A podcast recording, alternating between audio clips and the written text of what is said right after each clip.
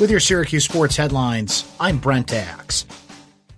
Quincy Guerrier still feels discomfort. Occasionally, he pauses during a Syracuse practice to visit athletic trainer Brad Pike to stretch the soreness in his legs.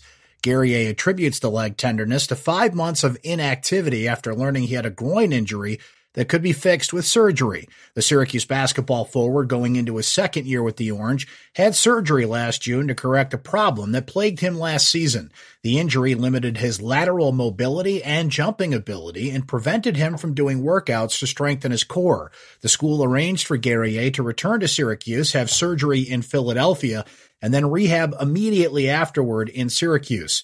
Guerrier has not been home, seen family members since last spring. He took online summer courses and started to slowly work his way back onto the basketball court. He's been playing at full strength for about two months. You can read about Guerrier's full recovery from Donna Ditota on Syracuse.com.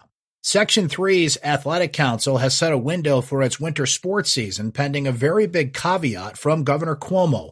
The planned competition will run from December 14th to February 28th for basketball, hockey, swimming, bowling, competitive cheerleading, rifle, wrestling, volleyball, and skiing.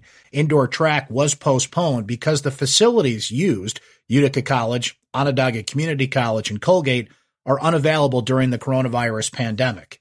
Those sports will be allowed to practice, but as of now, can't play games until after January 1st.